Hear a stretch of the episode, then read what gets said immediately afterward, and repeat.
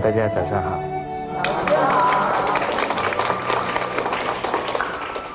好，我们昨天进入第二个单元“出则悌”，提到了兄道友，弟道恭，兄弟睦，孝在中。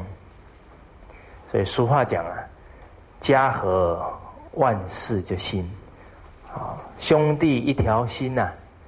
黄土都变成金，所以确确实实，家里有和乐的气氛呐，家风一定会啊鼎盛，事业也会兴旺。那很多孩子啊听了这些古圣先贤的故事啊，他们也是见贤思齐，所以听完这个孔融让梨，所以他们回去呢也都起而效法。有一位姐姐啊。她就很慷慨呢，就把这个梨子啊，给弟弟吃。刚好只有一个梨子了，结果这个弟弟啊，就一直大口大口的咬。当咬到已经超过一半的梨子的时候，这个姐姐怎么样？快要忍不住了，后来就把他的梨子抢过来。好这个母亲啊，看到这个现象呢，他就啊打了一通电话给老师，啊，这个是很好的亲师合作，因为每一句经文，小孩啊不可能一步到位，还需要长期的引导，所以这个老师呢，隔天呢，就跟他们讲了一个故事，说汉朝啊，有两两个兄弟。一个叫赵孝，一个叫赵李。赵孝啊是兄长，那很不幸啊，这个赵李被盗贼抓去了。他的兄长得知之后，马上啊寻找了这个山寨啊，直接就冲到这个盗贼的大本营去。那刚好看到啊，这些盗贼很饥饿啊，已经打算呢把他弟弟啊。宰来吃了，他哥哥看了非常着急啊，就跑到这些盗贼的前面，跟他们说：“他说我弟弟啊有病，身体又瘦，所以啊你们不要吃他，吃我，我比较胖，身体又比较好。”就他弟弟看了兄长啊这么讲呢，也很着急啊，就赶快啊。把哥哥呢推开，说：“我被你们抓到啊，是我的命，所以我被你们吃啊是应该的，绝对不可以啊连累我哥哥。”所以两个兄弟啊就在那里争着要怎么样，要死，要为对方死。就在这个时候啊，这些盗贼看了很感动，就把他弟弟啊都放了。所以呢，诸位小朋友，这个赵孝跟赵李啊，连什么都愿意啊，为兄弟付出啊，生命都愿意。那我们能不能因为一颗苹果，哦，一颗梨子啊，都跟兄弟争吵呢？我们应该啊效法古代这些圣贤人的精神，去做。而且这个照孝赵李啊，因为为了兄弟啊，不惜牺牲生命的精神啊，传到了皇帝那边。后来皇帝啊，就让他兄弟啊都当了官，来治理人民。所以他们啊有后福。那为什么皇帝要用他们来当官？哦，你看。有爱兄弟的，一定会孝顺父母。那有这么好的德行，出来当官必定会怎么样？爱护人民，因为教以孝，所以他会尽天下之为人父者也，会尽天下一切父母。教以悌，他会尽天下之为人兄长，为人兄者也。也会尽一切人的兄弟姐妹，所以我们也是透过啊这个机会教育点，给予孩子啊一些引导。那当然，当孩子有很好的表现，我们也要给予一些肯定。另外有一个孩子，刚好他的同学呀拖鞋坏掉了，那因为他自己啊已经有一双拖鞋有一点点坏掉，那他换了另外一个新的拖鞋，可是那个有一点坏掉的拖鞋啊，他又舍不得丢，就把它放在啊他的床下，可能他学了勿厌故啊。勿喜新，所以旧的拖鞋有感情呢，没把它扔掉，好放在床下。结果因为他的同学那个鞋子已经坏了，不能穿，所以他的老师就跟他说啊：“说你去啊，把你那双旧拖鞋啊拿来给同学穿。”那这是不是帮助同学？是啊。不然同学没鞋子穿，冬天很凉。结果后来呢，我们这一群老师突然发现了，那一双旧拖鞋啊，是在这位同学的鞋子上，啊脚上，而那一双新的拖鞋居然是在啊他的同学的脚上。啊，我们这些大人也被啊 上了一课。哦，你看他真正做到财物轻呐，怨和深，所以他的同学一定可以感受到啊，他非常的照顾他，所以我们当下呢就鼓励了这个孩子哦，你确实啊是孔老夫子的好学生，接着我们也进一步啊给他期许，说在这些同学呢啊你是大哥哥，所以你呀往后呢。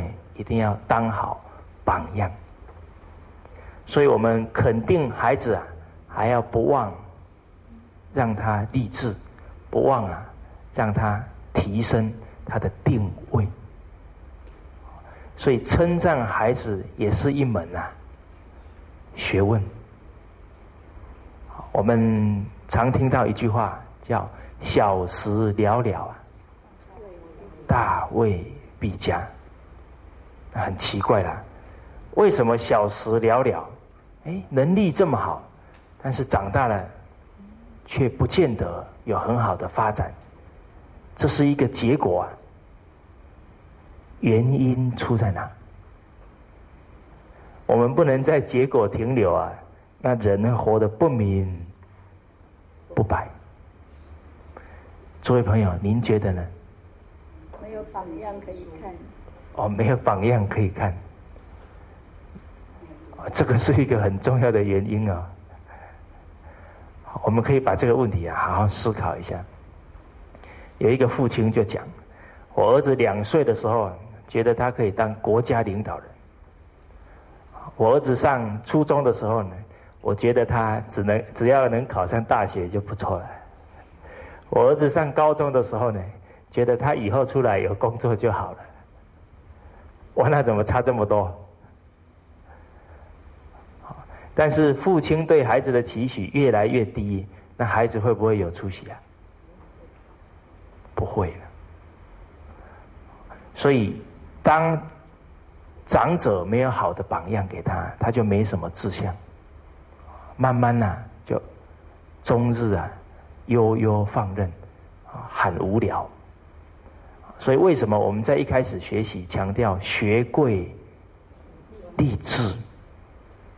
而且啊，学能力的目的在哪？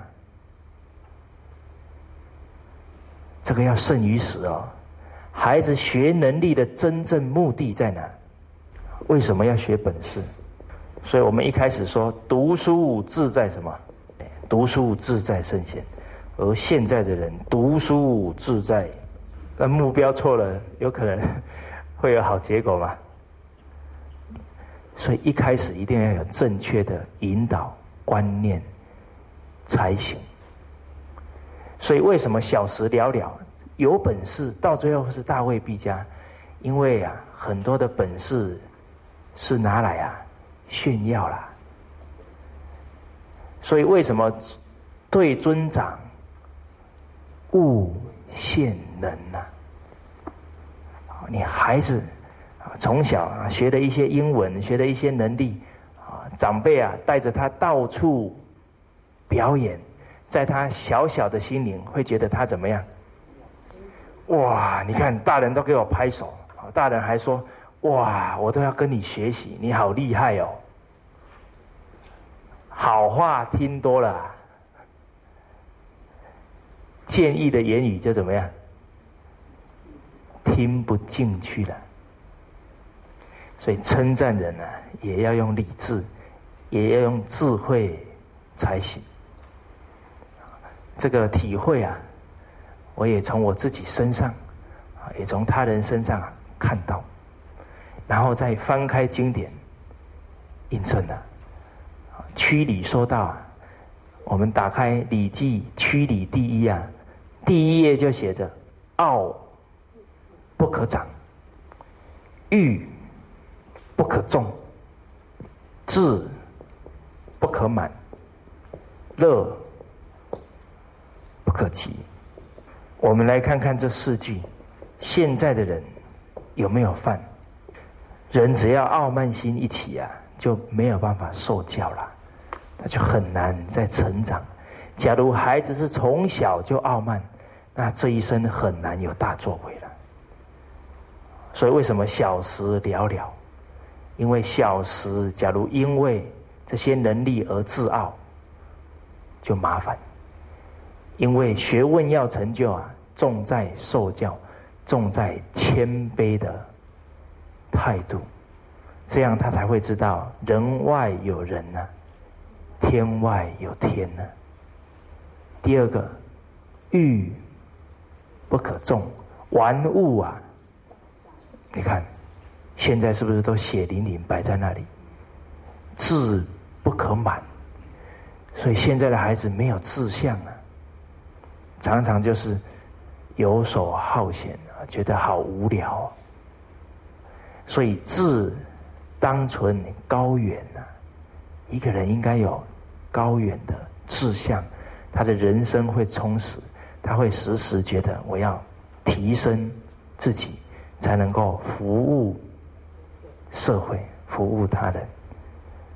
好，乐不可及，乐极呀身悲。所以当一个孩子从小不懂得掌握分寸。常常就是一晚呢，就不知道人了，很有可能啊，在身体上或者会出现一些危险的可能性就增高了。所以诸位朋友，老祖宗在几千年前就把这些教诲啊写在经文了，所以老祖宗很对得起什么？我们，那我们可不能啊，对不起老祖宗。所以当时候，因为我从小啊，我是长孙，所以得到的掌声怎么样？特别多，啊，所以去做一件事的目的是什么？你怎么知道？是别人有没有看到我在做？哦，所以就变成了活在啊掌声之中啊。突然我在大学有一次啊上台啊讲课。大学四年级，我的一位长辈啊，他听我讲完课下来，他就很高兴的跟我说：“哇，你真是活在掌声中的人。”他是在肯定我啊，可是我听了那一句话，突然回光返照。假如没有掌声了，我还做不做？嗯，不做了。但是很奇很奇怪的是，很多。人生非常重要的事，都没有什么，没有掌声的。而当一个人假如常常只活在掌声当中，他的得失心呐，必然很重啊。所以这样的人生啊，也绝对不会自在快乐。所以我就开始修正，因为以前好话怎么样？听太多，真的哦，好话听太多哈，一句批评的话来啊，内心就觉得怎么样，很不是滋味，啊，所以就要常常念那一句《弟子规》的经文：“闻欲恐，闻过心，直量事啊，见相亲。”确确实实啊，我们只有两双眼睛，两个耳朵啊，能看多少，能听多少。而当我们有一颗谦卑的心呐，你不知道呢，多了多少双眼睛帮你看路，啊，多了多少双耳朵啊，帮你听很多的讯息，很多的你的缺点。所以孩子要长的是谦卑，而不是啊自满。所以我们在夸孩子啊，要针对他的。好的品性去夸，而不是针对他的才能去夸。夸才能夸久了，一定出问题。还有很多家长都夸什么？哎呦，你怎么长这么漂亮？你夸她漂亮要干什么？哈，夸她漂亮对她有什么帮助？你跟她说：哇，你气质真好，是不是每天都念《弟子规》？是不是常常？啊，对长者都很有礼貌，所以能够啊，成于中，行于外，啊，顺便复习复习经文。太多的小孩从小就是啊，比方说小女孩，很多大人一看到她，哇，五官可以长这个样子，哦，鼻子就是鼻子，嘴巴就是嘴巴，这样的小女孩被你这样夸两年、夸三年，会造成什么结果？她每天带在身上一定有一样东西，你们怎么知道？在一个幼儿园，来了一对姐弟呀，姐姐跟弟弟都漂亮的不得了，但是啊，女孩子的漂亮还是比较吸引。一般的长辈啊，所以每一个人夸到她，看到她都一直夸她漂亮，所以这个小女孩啊，上课上到一半了，还会拿镜子起来照一照。所以她的学习跟她弟弟啊，就差非常大。因为她只重视外表，常常心心思就不专注，常常会很在意别人有没有在看她。这样的孩子很容易往后就走向虚荣的人生、虚华的人生去。所以不要称赞孩子的相貌，不要常常称赞孩子的才华，应该啊。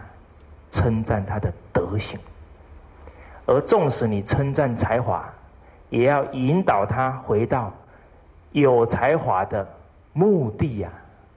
为什么？有才华哇，他古筝弹得很好，目的在哪？在表演给别人看，然后让他觉得我很厉害吗？那不对。假如是这样引导啊？这个孩子的古筝铁定啊会有什么瓶颈？假如我们的引导是告诉他，移风易俗啊，莫善于乐啊，音乐可以陶冶人的性情，可以改善整个社会风气，所以你学这个古筝、学古琴，一定要用真诚心去学，就可以弹出啊。利益社会大众的曲子，所以当他有这个目标了，他整个心态啊就会决然不同。那当你称赞他的品德，比方说哇，你真孝顺，这个孝顺跟他的自信相应啊，他会越做怎么样？越起劲，啊，这个就没有副作用。所以称赞。要顺着品德称赞，那品德的标准在哪？哎，《弟子规》一门深入嘛，这一门是掌握纲领啊，所以诸位朋友，你《弟子规》要念熟，听好，念熟。我们已经上了年纪哈，说背熟会很有压力，所以念熟。那刚好。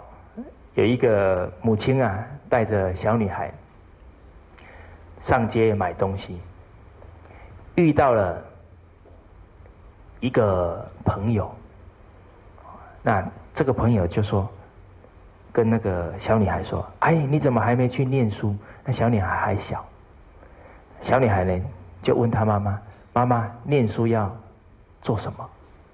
为什么要念书？”结果这一位长辈啊，就马上跟她说：“念书可以赚大钱呐！”好，生与死哦。假如你是母亲怎么办？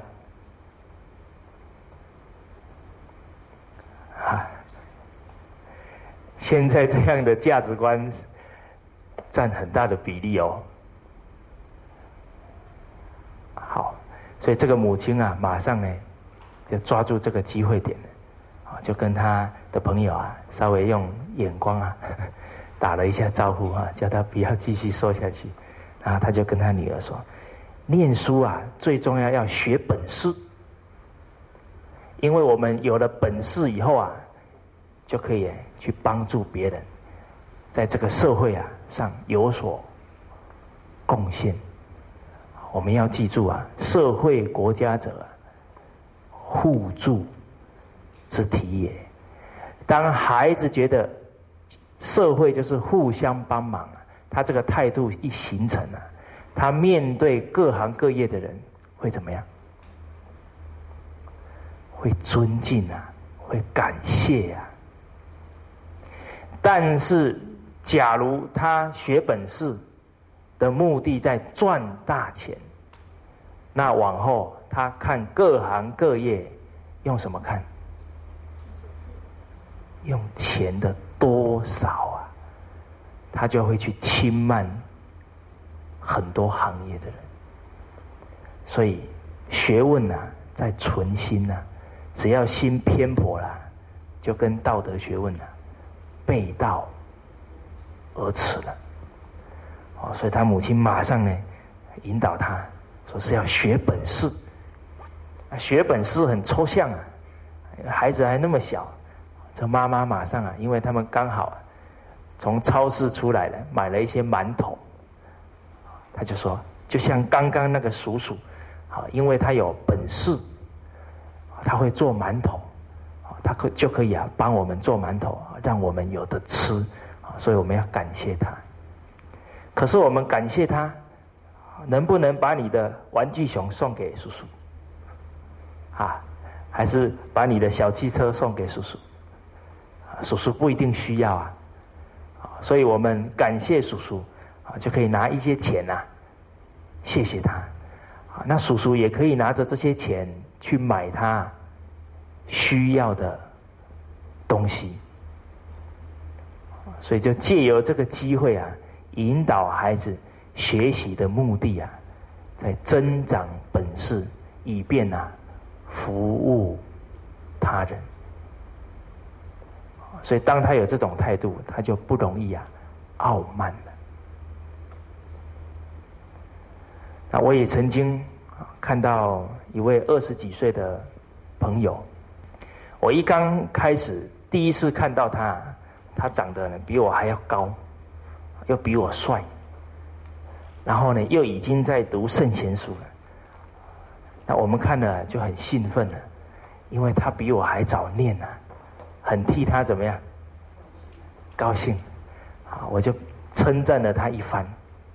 哎呀，真难得啊！就一直称赞。第一次见面能不能称赞一大堆？哎，所以这个言语啊要谨慎，这我没有做好，我就按耐不住我的喜悦之情啊，给他称赞了一段话。后来相处了一个多礼拜啊，我观察到一个一个生活上的细节，不是很恰当。那因为他也少我不少岁啊，所以我们就也是保持着一个，我是他的大哥哥嘛哈，也是怡无色，柔无声跟他讲，结果当我的言语一出来啊，他的脸色啊，马上就变了。那我又是很敏感的人，所以本来要劝呢，劝到一半马上怎么样，踩刹车。因为啊，假如他听不下去啊，到时候气氛搞僵了，下次就不好说话。所以我从这一个事情当中啊，也体会到，称赞人啊，要顺着品德称赞，不然人啊，确确实实会在称赞声中啊，迷失了自己。好，所以我们称赞这个孩子，他肯啊，拿他的新鞋子给他的同学穿，我们也进一步呢，期许他。以后啊，在德行、在品德方面，能够当大家的榜样。所以，为什么以前的大哥啊，都特别优秀，都特别有担当？为什么？父母从小就期许他，爸爸妈妈工作太辛劳，很辛苦，家里呀，你要多多啊，把。弟弟妹妹带好，所以你看，他有期许、有责任，自然能力呀就会增长的快。好，所以这一些京剧啊，我们在教导孩子过程呢，也会有很多机会点，我们也可以进一步啊，好好利用，好好引导。那我们昨天讲到了下一句经文。或饮食，或坐走，长者先，幼者后。其实这个礼仪啊，虽然是生活里面的一个小细节，它最重要的是要长养孩子的恭敬之心。所以，真正的学学问呢，就在他的存心。所以。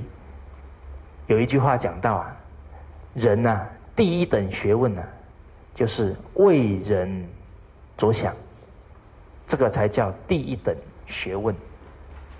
范仲淹，他的大儿子啊，他把他取名叫做范纯仁。中国为人父母啊，对孩子的关爱啊，无微不至，连取名字都是在教育小孩。中国人取名字的目的在哪？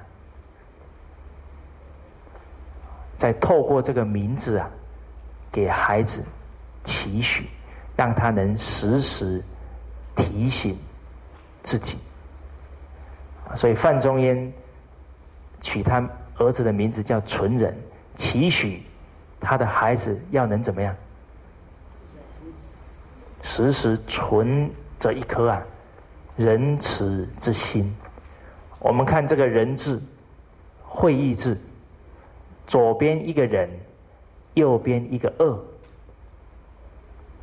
什么意思？两人，哪两个人呢？想到自己，就要想到别人，所以己所不欲，勿施于人；己所欲呢，施于人。己欲立而立人，己欲达而达人。所以孩子从小知道这是父亲啊对他的期许，自然而然啊，他就会常常鼓舞自己，啊，督促自己去往这个方向做。那范纯仁啊，也确确实实没有辜负他父亲的期望，因为有一次啊，范仲淹跟他的孩子讲。我这里啊有五五百斗的麦子，就叫范纯仁从京城啊帮父亲把他运回江苏老家。就在中途当中啊，刚好遇到了他父亲的老朋友，父亲的故友。就他父亲的故友就把他的家庭状况啊告诉了范纯仁。那他的。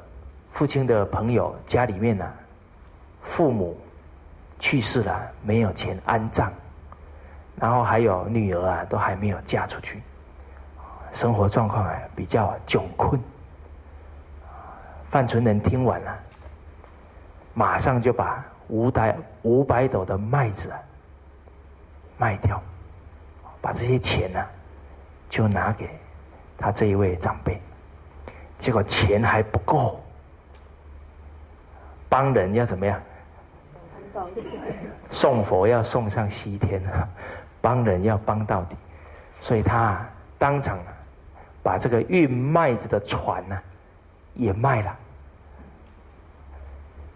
钱才够。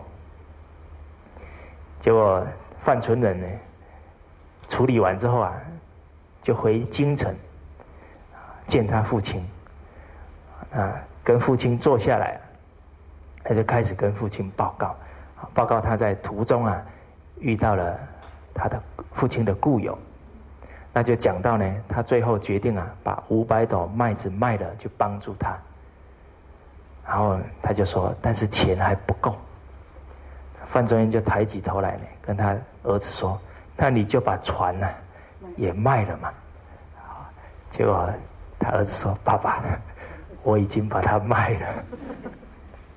”所以父子啊。同心呐，家道可以长久不衰，所以范家存是一颗仁厚之心，吃亏了吗？没吃亏啊，得了大福。好，那我父亲给我取名字啊，也是给我期许，代表要把礼貌啊好好做好，而且啊要有使命感。要把礼貌啊，像九颗太阳一样，怎么样？哎，要把它发扬光大，啊，这样我们才要不辜负啊，父亲呢给我们取这个名字。好，所以要长养的学问，要长养的就是这一颗纯心，这一颗仁心，这一颗恭敬心。所以为什么说读书可以变化气质？从哪里变啊？从心呐。那因为经典当中哦，比方说以《弟子规》来讲，他所教诲的，或饮食，或坐走，长者先，幼者后；长者立，幼勿坐；长者坐，命乃坐。他在读这些经文当中啊，他慢慢会去实践，而当他在实践这些行为的时候，就会从外啊，慢慢呐，内化成他的纯心呐。那他这一份恭敬心呢，就越来越扎实。那恭敬心扎实了，沉于中呢，自然就变化气质。所以，当孩子读经文都不做的时候，能不能变化气质？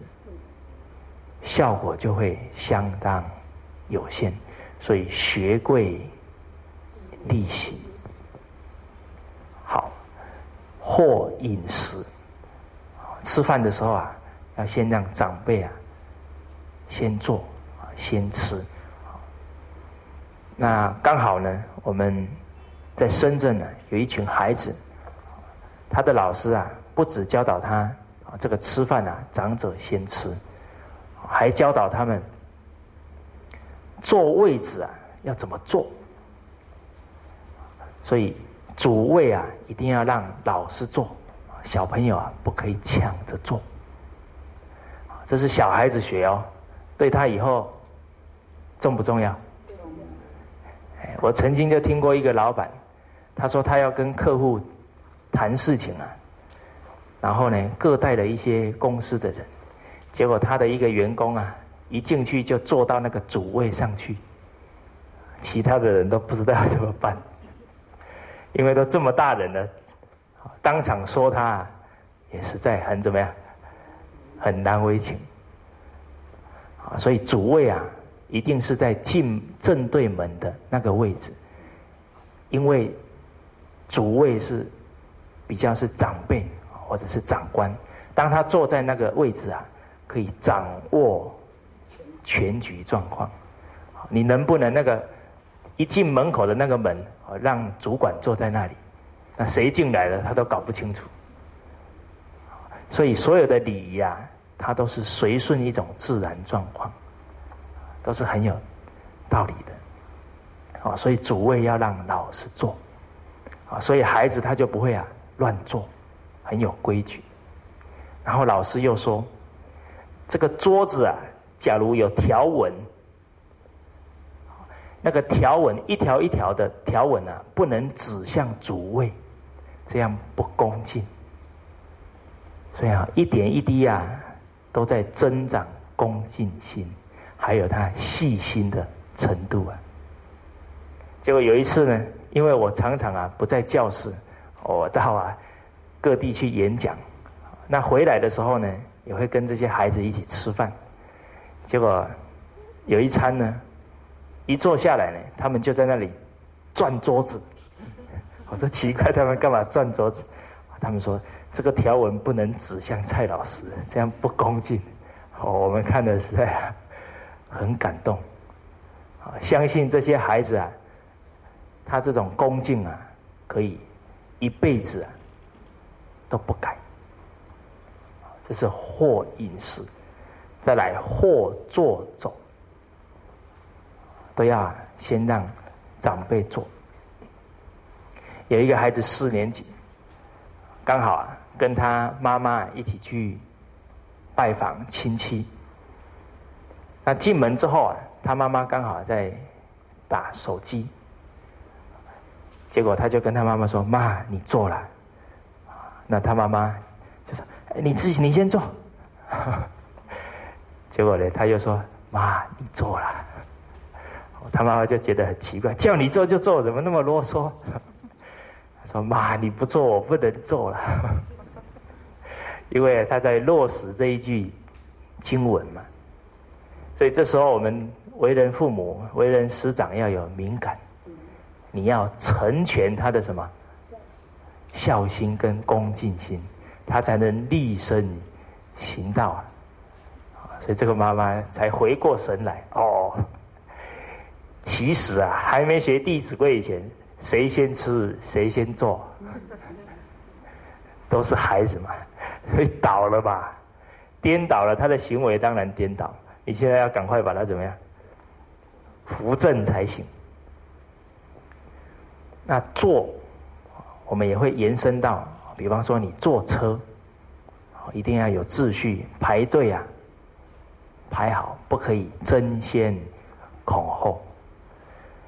上了车，除了让长辈啊，让老人坐，还有要让妇孺啊，老弱妇孺坐之外啊。也要啊，先往后走，把位置啊让出来，哦不要一上车后面还一大堆位置，我们尽挑前面坐，啊这个就不给人方便，因为假如后上来的是老人家，那你还要让他走那么远嘛，啊所以我们要处处啊为老者着想，处处为后者着想。诸位朋友，现在大人做得到吗？你注意去观察看看，啊，比方说某个团体、某个企业一起出去旅游，早上车的人都怎么样？坐前面，后面来的人就得往后走了。所以我们处处要把恭敬、要把礼让啊落实下来。有一个学校啊，出去旅游，那很多这个男老师啊就坐前面，因为有一个女老师啊学过《弟子规》，但是大人又很爱面子，你直接 说他做错了，他可能又恼羞怎么样？所以连老师都要好好学《弟子规》才行啊，不然呢，可能。言语行为啊，都在反教育，都说不定了。那老师假如反教育会怎么样？会堕到十九层地狱啊！有一个故事是这么讲：刚好有一个人呢，草一个医生草菅人命，然后呢，阎罗王很生气啊，判他下十八层地狱。他下去以后呢，很懊恼，在那里大喊：“我又不是故意的，只是不小心。”你看他没学《弟子规》，所以呢错了还怎么样？不承认，他不知道过能改，归于无啊。假如他在那个时候起了一念忏悔，可能就离开十八层地狱了。那唐寅士啊，要罪加一等，继续待。就他就在那里跺脚，很生气。突然啊，底下就有人说了：“你不要再踏了，你的灰尘啊，都掉到我的身上来了。”哦，他就吓一跳。哦，不十八层不是最低了吗？下面怎么还有人？哦，他说：“我是干医生的，草菅人命斗十八层。那你是干什么行业的？怎么斗到十九层？”底下的人说：“我是当老师的。医生啊，断人生命，都是八层；老师是断人啊，会命啊。生命有限呐，会命无穷。而这个会啊，假如建立正确，你的学生往后还有他的孩子，他的孩子还有他的孩子。”所以，你给予一个学生正确的观念，可能会影响他世世代代的子孙。而一个老师一生又可以教上百、上千的学生呢。所以，老师这个行业啊，叫功德无量啊。做得好叫功德无量，做不好叫什么？功德无量啊，前途一片怎么样？暗淡。好，那诸位朋友，你不要听完之后说：“哎呦，那我不当老师太恐怖了。”真正重要的是什么？那一份心呐。我们教学的方法也要随着经验慢慢积累，而你那一颗真心呐，才是跟孩子。最重要的互动，所以我们思考一下：教书啊，是教前五年的学生比较亲，还是教五年以后的学生比较亲？哎，那很奇怪了。你的教书的方法什么时候会会越来越好？一定是后嘛。可是为什么前？孩子跟你比较亲，用心程度啊，因为那时候你时时都想着，哎呦，怕教不好啊，所以你很用心教学生。学生不单是看到你的教学技巧啊，更重要是你的教学态度，他们留下深刻印象。那可能你教久了之后啊，教育的爱心啊，退了。虽然教学技巧比以前好，但是给予孩子内心的撞击啊，可能就没有前面这么强烈。所以，当老师不要担心教学技巧不够，只要你有这一份心呐，铁定功德真正是无量，前途一片光明。好，啊，所以啊。当老师的时时啊，要保持着学为人师，行为示范。因为啊，老师啊也是在不断学习当中，所以老师不能停止对于道德学问的追求。所以学所以自己，教所以治人。所以我们教跟学啊都不能停下来，而学习才能提升自己啊，修正自己。所以学所以自己，对治自己的习气；教所以治人。透过教育啊，才能够导正学生的观念啊，建立啊正确的人生观。不学你就很难。有真实智慧，所以不学则不智，不教则不仁慈啊！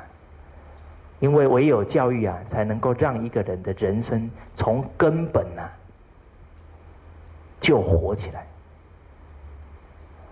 所以我们时时教学相长，教学相长。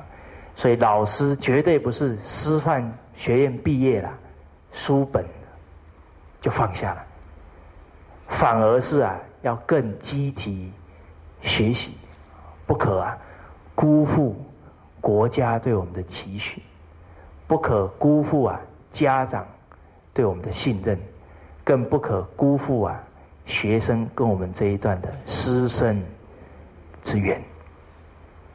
好。所以要时时学为人师，行为示范才行。那这一位女老师上来，看到这些老师啊，就坐前面，啊，也不方便啊，直接啊指责他们。所以这个时候啊，人情练达皆文章，啊，运用啊言语的艺术，啊，然后呢，就跟他们。说：“哎呦，女士优先呐，你们呢往后走嘛，给他们一点是吧？成就感啊，不当面啊指责他们，好，但是啊，可以做榜样给他们看。好，比方说呢，你本来坐一下，后来有年长的老师上来了，这女老师马上站起来，哎，吴老师你坐，坐给啊。”其他的人看，当有一个人做出来了，其他人的恭敬心啊就提起来了。所以我们在任何团体啊，处处要表演给人家看。好，那他说除了这个坐车啊，看到这个现象，出去旅游啊，一进门把所有。餐那个房间里面的灯通通打开，为什么通通打开？因为不用钱。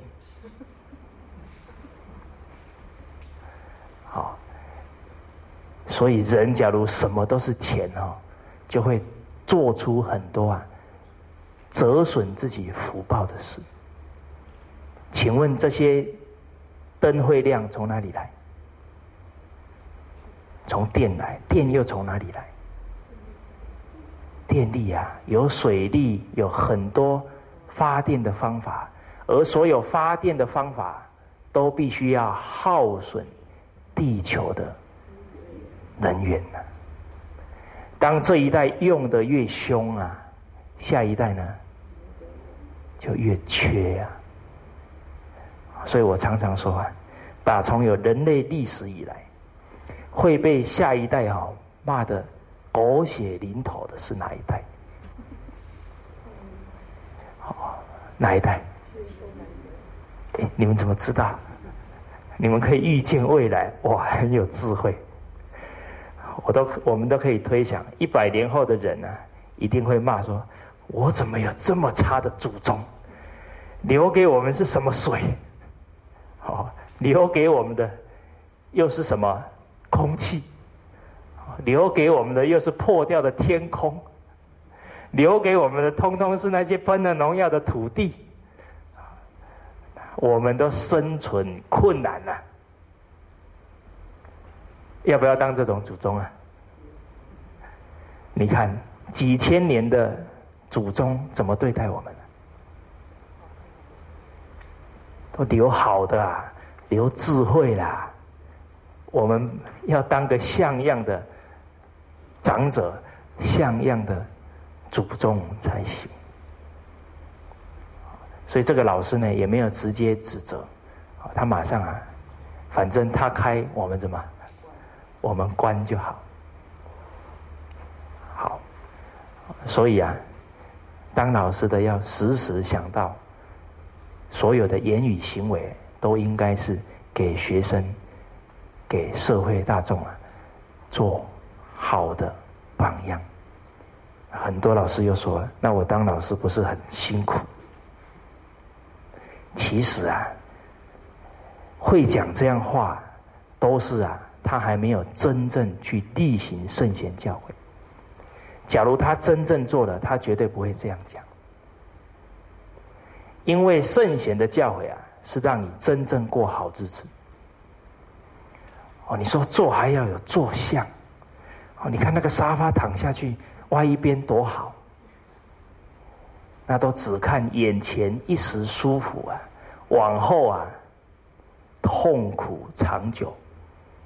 现在最多的毛病啊，骨头啊，骨刺啦，脊椎侧弯呐，哦，你舒服一下脊椎弯了，到时候还要去给人家给你用脚踩一踩，好用手撞一撞，那时候你就叫苦连天。所以，当你真正是依照这些礼节去过生活，你的身体啊会很。健康，你会过得很轻松啊！好，当这些恭敬的态度啊，你已经内化了，你做起来就会觉得很舒服、很自在，一点呐都不造作。而当你不这么做啊，随便习惯了，到时候啊，还处处怕会出糗啊！你那时候所耗损的能量啊，绝对会啊。更多，所以人他因为不了解，所以会产生这些误解，所以也要靠我们大家去表演的精彩，哦，让他觉得说，哦，读圣贤书的人笑容满面，哦，然后与人相处啊也很融洽，哦，你不要学圣贤经典啊，学到最后都一张苦瓜脸，哦，那人家都怎么样？都不敢学了哈，所以我们呢是孔老夫子的招牌，哦，是圣贤人的招牌，哦，要常常啊把它擦亮，哦，用我们呢时时啊苟日新、日日新、哦又日新的态度啊，啊来长养自己的道德学问，那也时时时期许啊以身教。去带动他人啊的那一份恭敬，那一份仁慈之心所以或饮食，或坐走，长者先，幼者后。好，下一句，长夫人即待教，人不在，己即到。这个在古代啊，因为他们是大家庭，所以当客人到家里来，可能他要找爷爷或者要找伯伯，那你不可能客人到你们家里去啊，到你们的房间里面去找人吧，就不合乎礼仪了。所以当我们是晚辈啊，遇到长辈、遇到客人来了，要主动啊，请问啊，你找找谁？那假如是找伯伯，这一位小朋友啊，要怎么样？急待叫，跑去啊，找他的伯伯啊，赶快呢，不能对客人呐失礼，让人家等半天就不好。那假如伯伯不在呢？所以人不在，己即到，要回来呢，跟客人讲一下，哦，我的伯伯啊不在。请问你有什么事吗？因为很很有可能人家也是大老远来。所谓无事不登呐，三宝殿啊，人家来找必有事情，所以我们应该啊，请问啊，有什么事吗？有什么我可以带你传达的吗？当一个孩子从小的对应就是如此，以后你让他办事，放不放心？放心，所以不要小看这一个礼节，它就代表着，当他面对一件事，一定从头把它处理到尾，叫有始有终的态度。当他如此啊，他心就不容易焦躁、急躁。所以透过这种生活礼，都是在长养孩子的修养。那我们这一节课呢，先讲到这边，啊，下一节课我们继续啊，谢谢。